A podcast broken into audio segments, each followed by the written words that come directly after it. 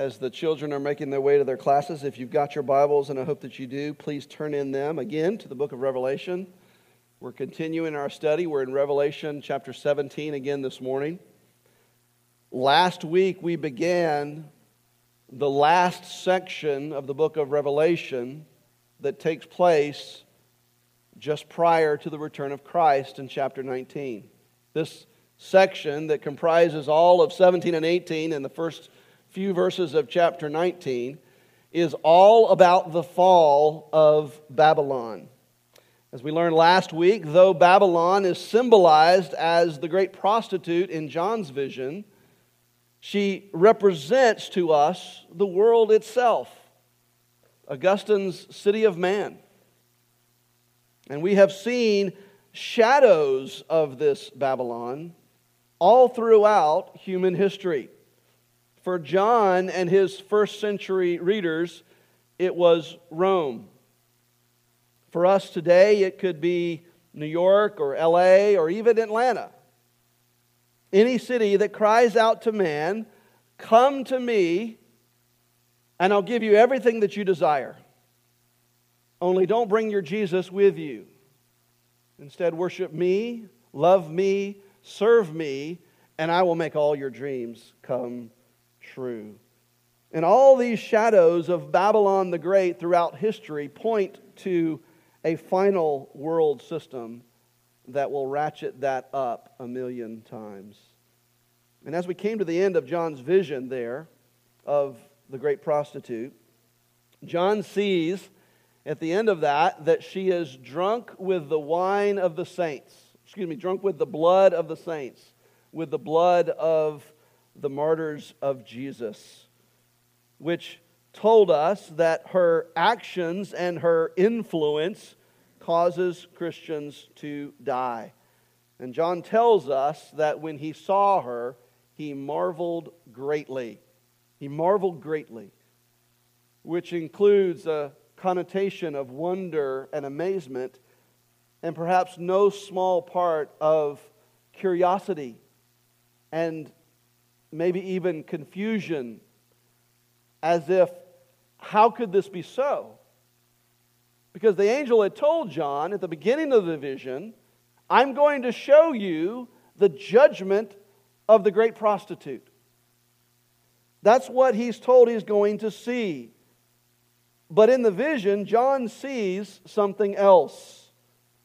What John sees is a beautiful and desirable woman who is arrayed in the finest of linens, adorned with the most costly of jewels, and she is intoxicated with the blood of the saints. And so John marvels at this with amazement and confusion. And so we pick up the story now at that point, and what we have in the remainder of chapter 17 is the angel's interpretation of that very vision. But what's interesting to note is, is, that his interpretation, as you'll see when we read it, focuses not so much on the great prostitute, but on the scarlet beast upon whom she sits. We learned in verse 3 that she's sitting on a scarlet beast who's full of blasphemous names, who had seven heads and ten horns. And we were reminded that this was the first beast that came out of the sea in chapter 13 that we came to know as Antichrist. And so the angel's interpretation in our passage this morning focuses primarily on the Antichrist, the beast, and his seven heads and ten horns. So let's read in God's Word, Revelation 17, and we'll pick up the story in the second half of verse 6. John says, When I saw her, when I saw the vision of this prostitute, I marveled greatly. But the angel said to me, Why do you marvel? I will tell you the mystery of the woman and of the beast with seven heads and ten horns that carries her. The beast that you saw was and is not, and is about to rise from the bottomless pit and go to destruction.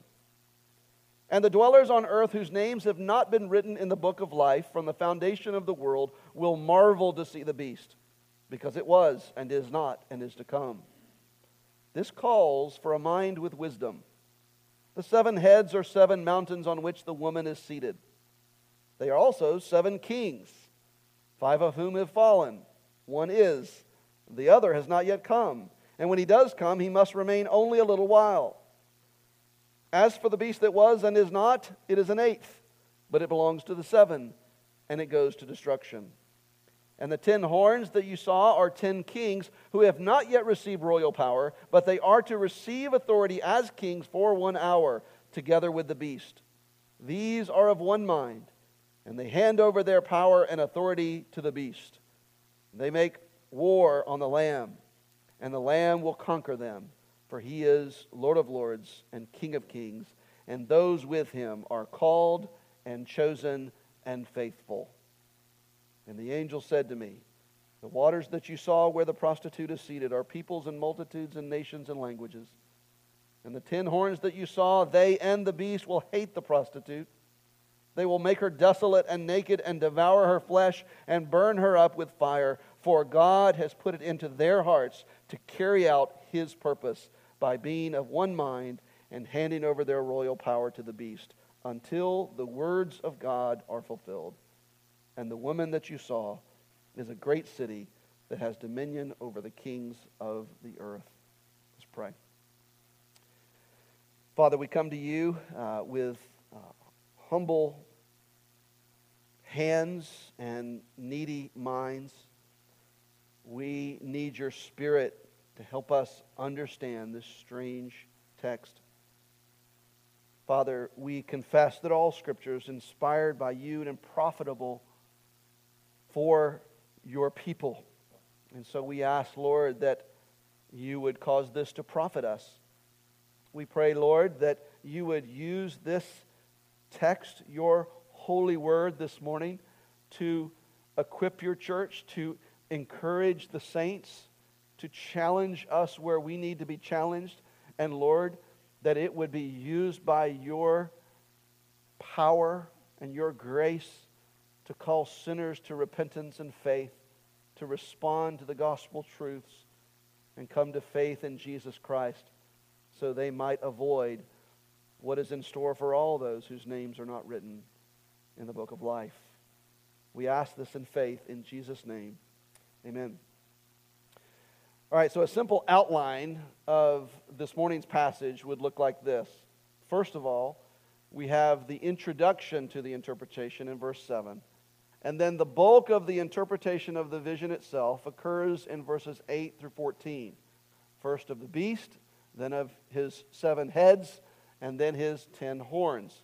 And that's followed by a discussion about the destruction of the woman in the closing verses. So let's, let's look first at the introduction to the interpretation in verse 7. The angel sees John marveling at the vision of the great prostitute that he gave him in the first six verses. And he says, Why do you marvel? Why do you marvel? I will tell you the mystery of the woman and the beast with seven heads and ten horns. Now, we read that, that the angel is going to tell the mystery of the beast and the seven heads and the ten horns, and we think, awesome. This is going to get all cleared up for us, right? Because the angel's going to lift the veil of the mystery and tell us all about the beast and the seven heads and the ten horns. But unfortunately, I'm afraid that there will still be much that is that remains a mystery when we're done this morning um, at the end of this passage. Um, as I read this week, commentary after commentary after commentary, search the scriptures, search the original languages, listen to sermon after sermon. I heard over and over and over again this is the most difficult passage to understand in the book of Revelation. So there we are. We're in the most difficult book to understand in all of the Bible, and we've got the most difficult passage in it. The mystery, in all likelihood, will remain a mystery. Unless perhaps the mystery that is revealed to us here is not so much about who this beast is or what he represents. The mystery perhaps is not so much for us to be able to identify who or what the seven heads refer to and the ten horns refer to, but rather that the mystery is about how you and I and John and his first century readers can see evil advancing in the world all around us and yet not be discouraged by it. I think perhaps that's what John is wrestling with here. His vision in those first six version, verses is that of a woman and a beast who are winning. And they are powerful. And they are killing Christians left and right. And John is teetering on the edge of discouragement and despair. And so, if that's what the mystery is that is revealed here, then yes, I think the angel's interpretation is going to help us tremendously with that this morning. So let's dive into the angel's interpretation. First, he interprets the beast himself in verse 8. Now, before we read what the angel says, let us understand as we unpack this interpretation of the beast that we don't do so in a vacuum. We've already learned much about this beast in this book. Back in chapter 11, he arose out of the abyss. That um, place, that, that, that, that bottomless sea, which is that metaphorical place of the demons. He arose out of the abyss and he made war on the two prophets, which symbolized the church. And he killed the two prophets. And then in chapter 13, he was the first beast who arose out of the sea. And the dragon was watching this. The dragon represents Satan. And the dragon gives him his power. And so he gets, the beast gets his power from Satan. And the beast has a mortal wound on one of his seven heads, and that mortal wound is miraculously healed. And the earth dwellers marvel at the beast and worship the beast.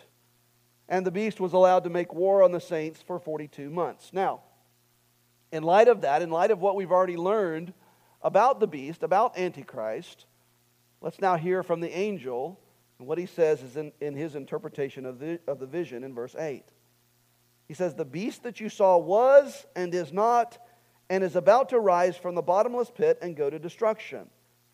And the dwellers on earth, whose names have not been written in the book of life from the foundation of the world, will marvel to see the beast, because it was and is not and is to come. Now, note that the angel's interpretation of the beast here doesn't tell us anything about who he is. He doesn't talk about what he represents. And so apparently that's not as important as the main thing. If that were primarily important, I think he would have been a little bit more clear as to who the beast is and what he represents. Instead, he focuses his explanation on what happens to the beast and on what happens to the earth dwellers. He says that the beast was and is not and is about to rise from the bottomless pit and go to destruction. He repeats that same phraseology at the end of the verse when he says that the beast was and is not and is to come. The, the is to come at the end there, I think, refers to him rising from the bottomless pit, which the angel says it hasn't happened yet. It's about to happen. It's going to happen. It's in the future, but it hasn't happened yet. And that rising from the bottomless pit is followed by the destruction of the beast. Now, a couple of things that I want us to note about what the angel says about the beast here in verse 8. The first is that the beast is mimicking God. And that's what he does. He mimics God and he mimics Jesus because he wants the worship that only they deserve. So he's mimicking God here. Several times throughout Revelation, God is referred to in much the same way as the Antichrist is referred to, the beast is referred to here in verse 8. Listen to some of those times. Chapter 1, verse 4, John greets his audience and he says, Grace to you and peace from him who is and who was and who is to come. Four verses later in verse 8, God says of himself, I am the Alpha and the Omega, says the Lord God, who is and who was and who is to come, the Almighty. In chapter 4, we have the four living creatures. They are worshiping God on the throne in heaven, and they sing, Holy, holy, holy is the Lord God Almighty, who was and is and is to come. And then, if you recall in chapter 11, we get this snapshot of the very end. We're telescoped to the final state after everything has happened. And the 24 elders bow down and worship God, saying, We give thanks to you, Lord God Almighty, who is and who was. And there was no who is to come. Remember that? Because at that point, we're telescoped to the very end, and there is no time to come. And so, and so there is no who is to come. And so, this is a way of referring to the eternal nature of God, who was and is and is to come. He had no beginning. He is today, and he will have no end. And here in verse 8, it is used of the Antichrist because the Antichrist wants to mimic God in all ways. And he wants to mimic his son. He wants what only God deserves, which is the worship of man. But the angel uses it here of the beast. This is the angel speaking. And I think he's using it of the beast here in almost a mocking way. He's ridiculing the beast here. Look at those three parts again. First, he was. The Antichrist was around in the world in John's day. Remember, we read last week from John's first epistle, 1 John 4, verse 3. Every spirit that does not confess Jesus is not from God. This is the spirit of Antichrist, which you heard was coming and now is in the world already. So he was. He has been. He has existed. And as we discussed when we covered chapter 13, the Antichrist has existed in spirit in many world leaders throughout human history. And so he was. But instead of next saying, and he is, he says, he is not. He is not. The is not refers to the fact that he was defeated at Calvary. At Calvary, the Antichrist was given that mortal wound that we learned about in chapter 13 on one of his heads. He received that mortal wound at Calvary. He was greatly diminished in his power and influence. And so, in that sense, he is not. But the angel also says that he is to come. This beast is returning. His mortal wound will be miraculously healed, as we learned about in chapter 13. And he will rise from that bottomless pit, pit and he will return. He will come back. And his return will be yet another attempt to mimic Christ and his resurrection from the dead. But the angel makes sure to let John know that when he rises from the pit, it's only going to be for a short time, and then he will go to destruction. So the angel is using language here that refers to the eternal nature of God, he who was and is and is to come. But he uses that language to ridicule the feeble attempts of this beast to mimic God and Christ. But regardless of how feeble uh, those attempts are, for some, it will work.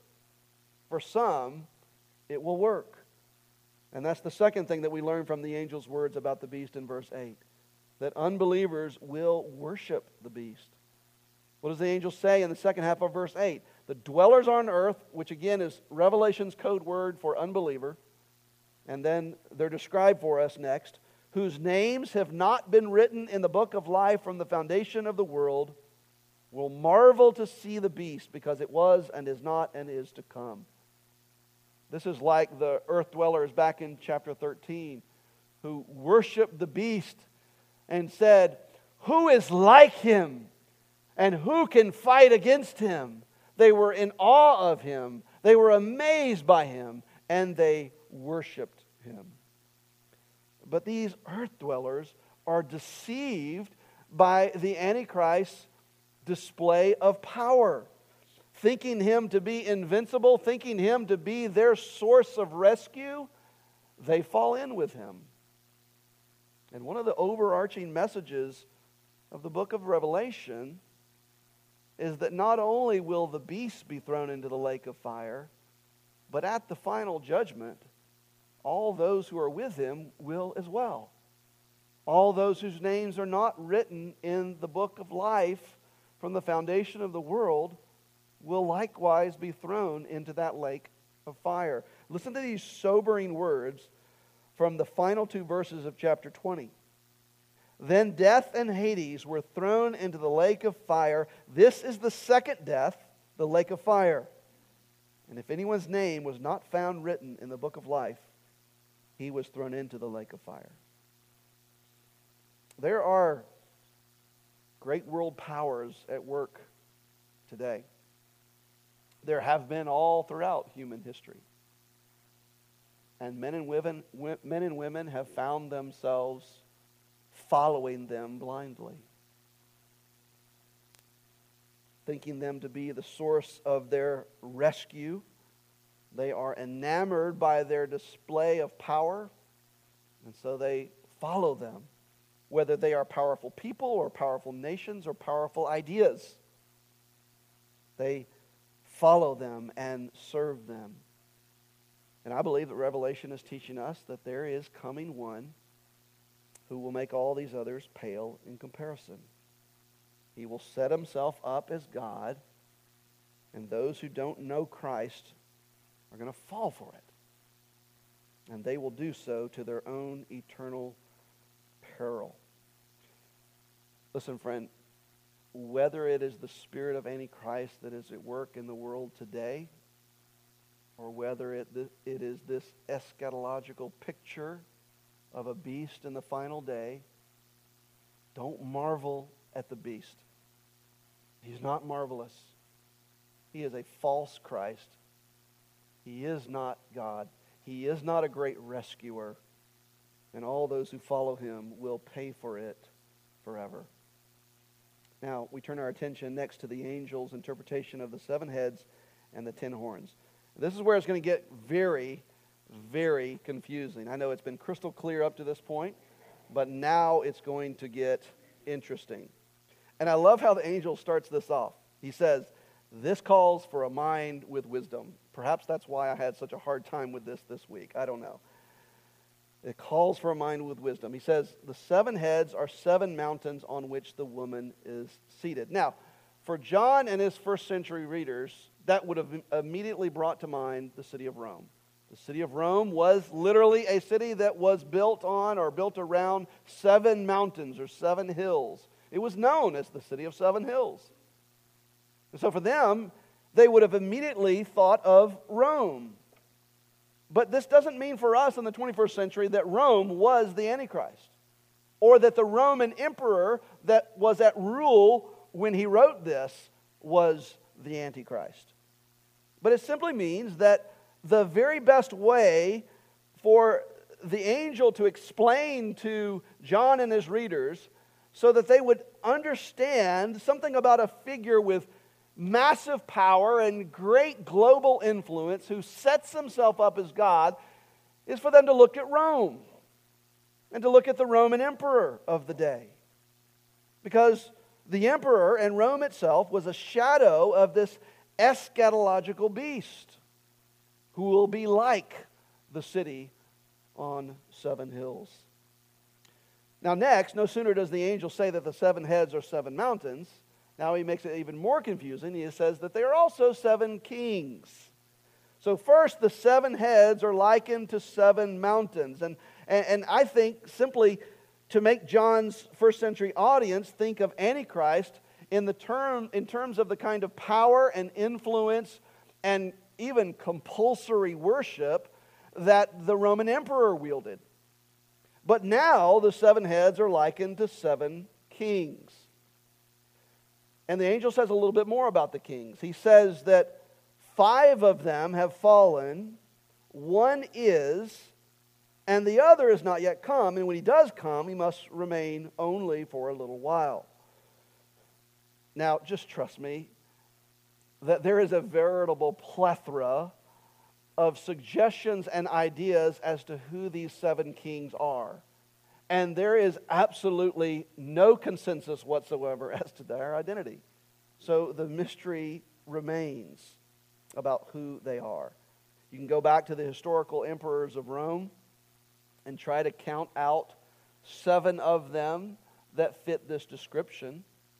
Uh, five who have fallen, five have died. One is, and one is to come, and when he comes, he's only around for a little while. And just trust me, whether you start with Caesar Augustus or Nero or Vespasian or any of them, with all of them, you're going to have a problem making this neatly fit into what the angel describes here. Just none of those combinations of those early kings works. You can go back to Daniel chapter 7, Daniel chapter 8, on which this passage heavily relies.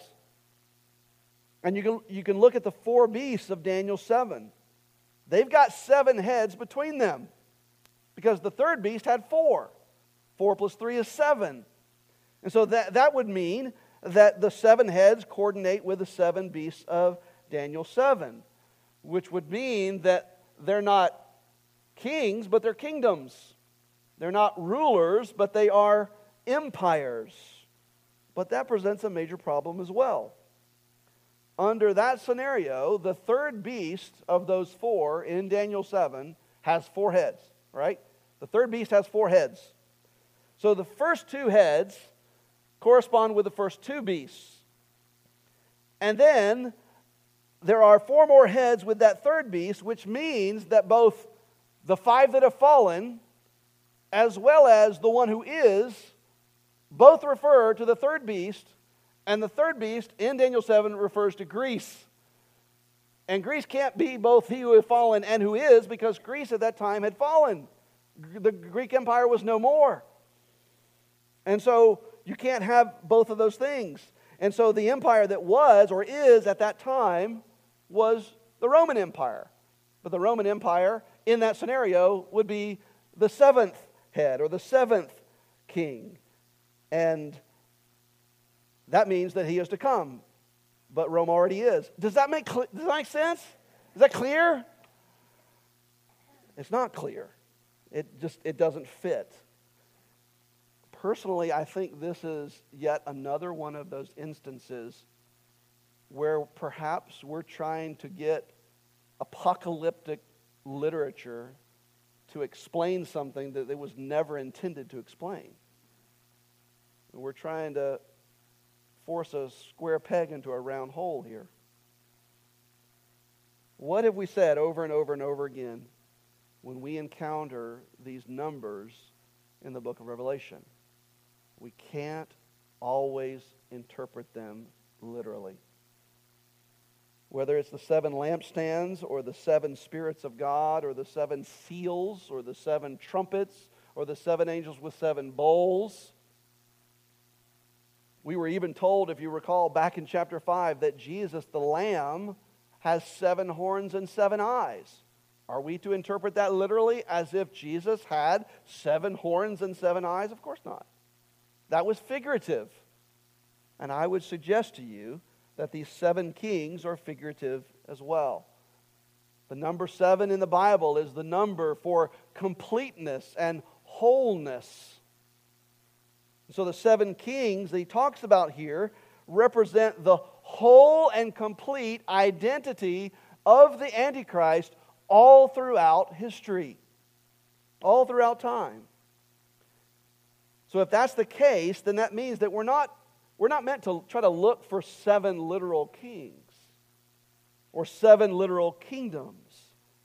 Instead, we're to look at how these seven kings describe for us the whole and complete identity of the Antichrist in times past, times present, and in the eschatological future. And what does the angel say about them that helps us understand that? First, he says, five have fallen. So I, I think this refers to five kingdoms of the world And that, and that number itself, five, is figurative. We're trying to get to seven, which is the number of completeness and wholeness. But it represents kingdoms of the world throughout history who have wielded global power and influence and have subsequently been defeated. They have fallen. For John and his first century readers, these would include the Assyrians, uh, the Egyptians to a certain degree, the Persians, the, the Greeks. In John's day, all of these world empires had either fallen or had been greatly defeated and diminished in power. What kingdoms and empires might we include in that list today? Well, perhaps we would include the great Tang dynasty of China in the 7th century that wielded great influence all throughout Asia. Maybe we would include the uh, medieval German Empire of the 10th, 11th, and 12th centuries, or the Holy Roman Empire and the Ottoman and Byzantine empires, all of whom fought one another for dominance during the Middle Ages. All of these are fallen.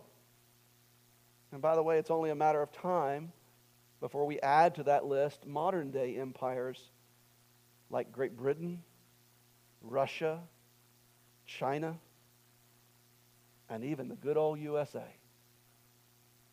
Now, please don't mishear me. Please don't misquote me. Please don't send me a text about this.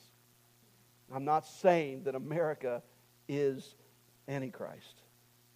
But I am saying that all world leaders and all world empires who give themselves up to the spirit of Antichrist and in whom the spirit of Antichrist is made manifest will fall one day. And so these all correspond to the five of the seven kings that have fallen. Then he says, one is, one king is. And that again reminds us that the spirit of Antichrist may have fallen, but he still is. And the spirit of Antichrist is still in the world today, still at work in the world today. That's what John said in 1 John 4 3 that we read earlier. He says, This is the spirit of Antichrist, which you heard was coming and now is in the world already. He also said uh, in 1 John 2, verse 18, Children, it is the last hour. And as you have heard that many that Antichrist is coming, so now many Antichrists have come. Therefore, we know that it is the last hour. Now, if that's true, that was true of the first century, how much more is it true of the 21st century? And then lastly, the angel says, the other king has not yet come. And so five kings have fallen, one is alive and at work in the world today. But there's also a very real sense in which the Antichrist has not yet come, at least not in this eschatological sense, in the form of this beast. Verse 10 continues And when he does come, he must remain only for a little while. Why? Because he will be finally defeated and he will go to destruction, which is what the next verse, verse 11, tells us explicitly. As for the beast that was and is not, it is an eighth, but it belongs to the seven and it goes to destruction. So the beast, the eschatological future beast, is part of the seven, but he's also an eighth. And while he were, will resemble the spirit of Antichrist that is at work in the world today and has been at work throughout human history, he will be altogether different as well. He will be evil on a whole different level.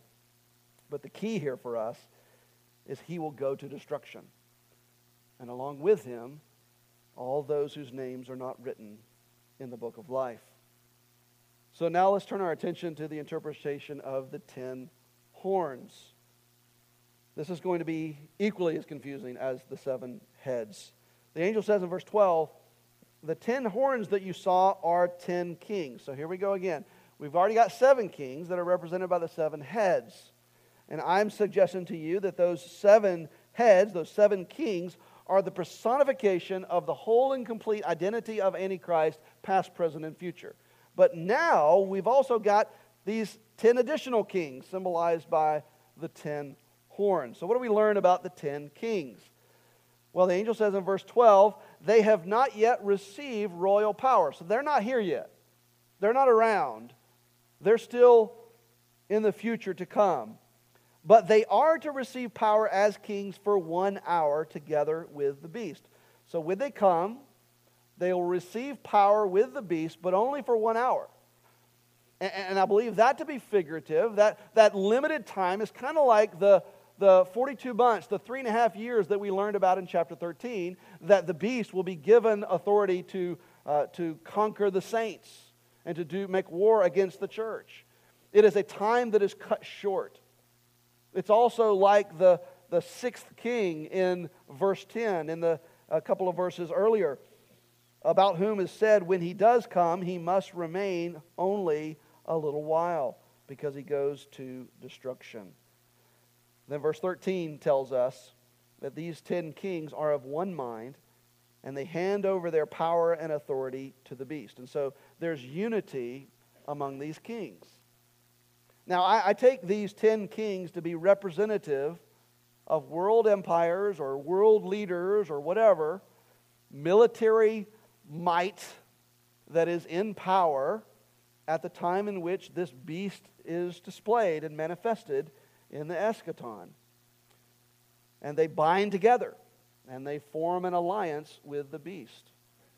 We read about what I believe is the very same thing uh, back in chapter 16 when the kings of the earth make war uh, along with the beast when that sixth bowl judgment was poured out. Listen to chapter 16, verses 12 through 14. I think it's describing the exact same thing. The sixth angel poured out his bowl on the great river Euphrates, and its water dried up. Why? To prepare the way for the kings from the east. And I saw coming out of the mouth of the dragon, and out of the mouth of the beast, and out of the mouth of the false prophet, three unclean spirits like frogs. Then those are explained for us. For they are demonic spirits performing signs. And where do they go? They go abroad to the kings of the whole earth to assemble them for battle on the great day of God the Almighty.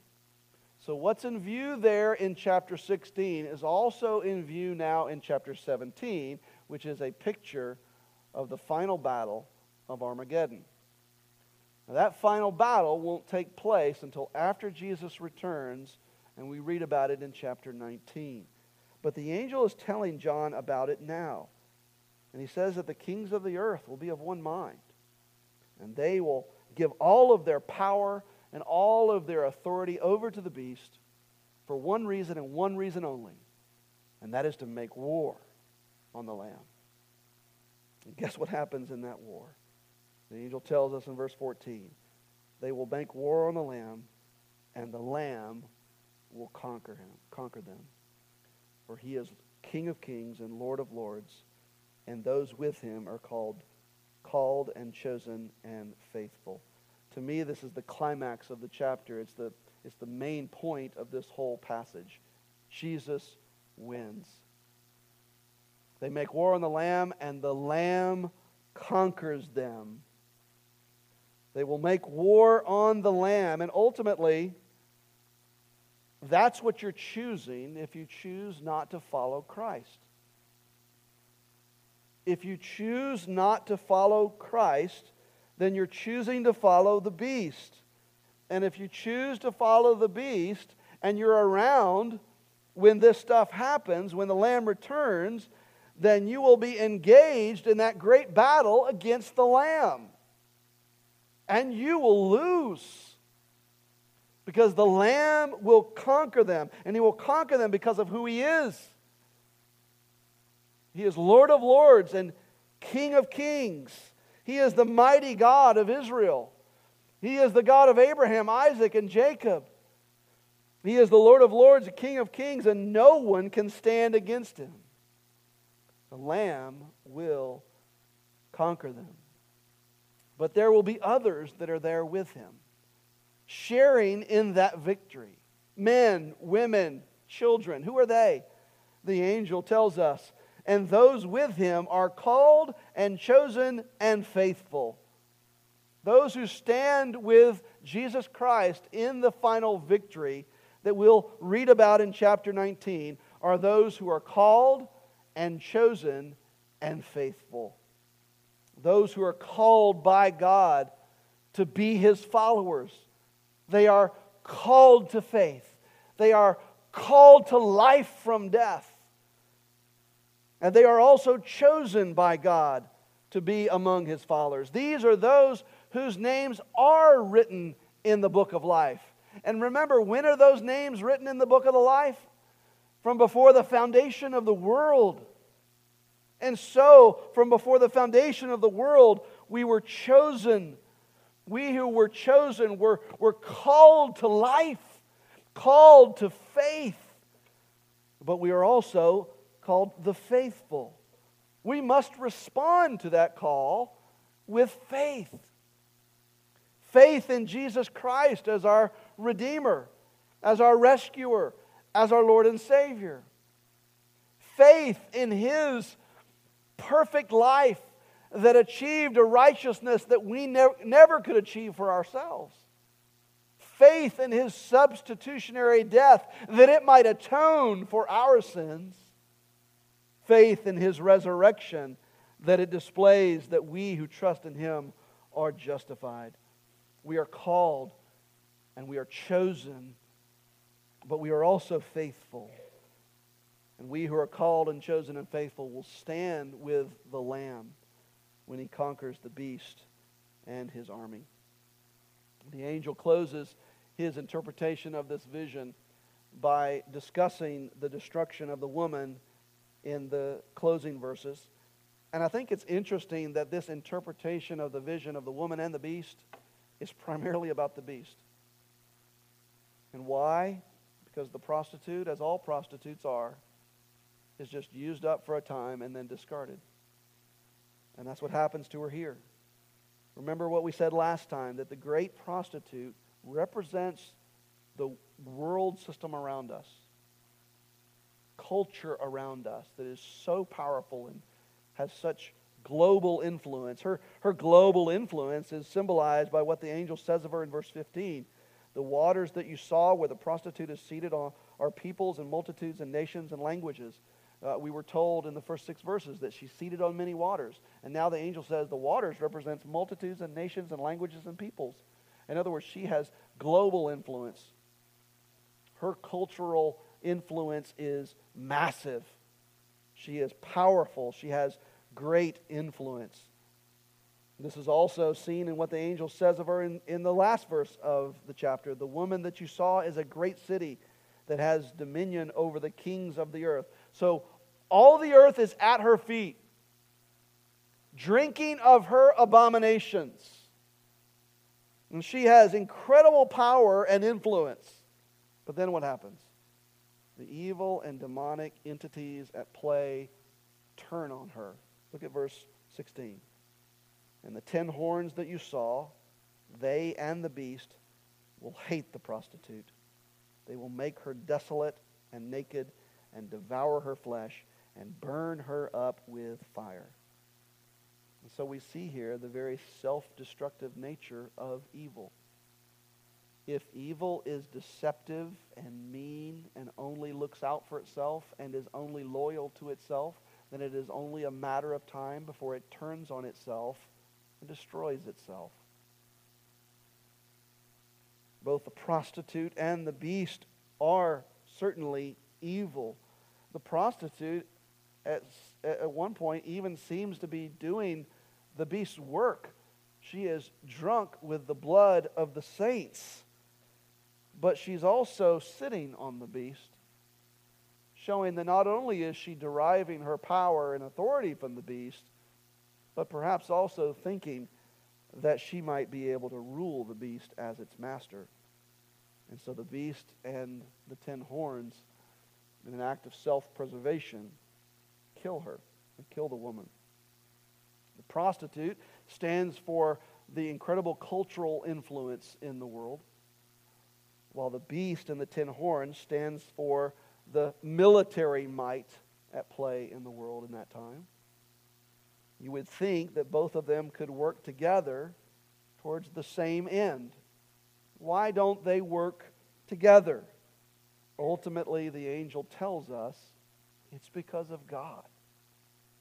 sovereignly working behind the scenes to orient these evil powers to accomplish his sovereign and good purposes. Look at verse 17.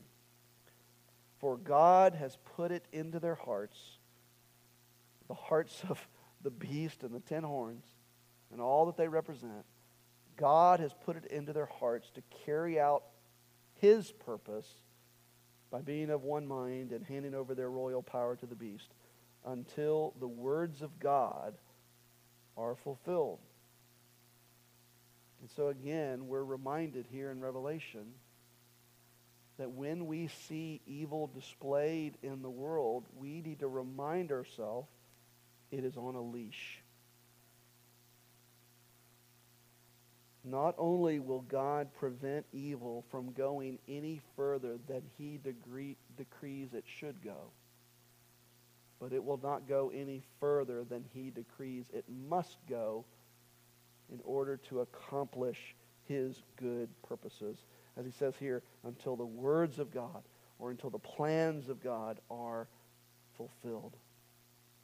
And where do we see that truth manifested any more perfectly than in the cross of Calvary? Against Jesus, evil forces were constantly at work, trying to keep him from his atoning work on the cross. When King Herod, in a jealous rage, made a decree that all those in the area around Jerusalem, all males two years old and younger, were to be killed, evil forces were at work trying to kill baby Jesus. When Satan was tempting Jesus in the wilderness, evil forces were trying to derail his mission before it even got started. When Peter tried to keep Jesus from the cross, evil forces were at work. That's why Jesus said, Get thee behind me, Satan. But when the Roman leadership in Judea and the Jewish leadership in Jerusalem conspired to crucify Jesus, it was God who was at work, giving evil just enough leash to accomplish his divine purpose. And the very same thing that the angel said of God in the destruction of the great prostitute at the hand of the beast here in Revelation 17 could also be said of God when his son died at Calvary at the hands of the Romans and the Jews. For God had put it into their hearts to carry out his purpose until the words of God, the plans of God, were fulfilled. And what plans of his were fulfilled at Calvary? Plans to redeem sinners like you and I from what we deserve. Plans to finally and forever rescue those who deserved eternal judgment.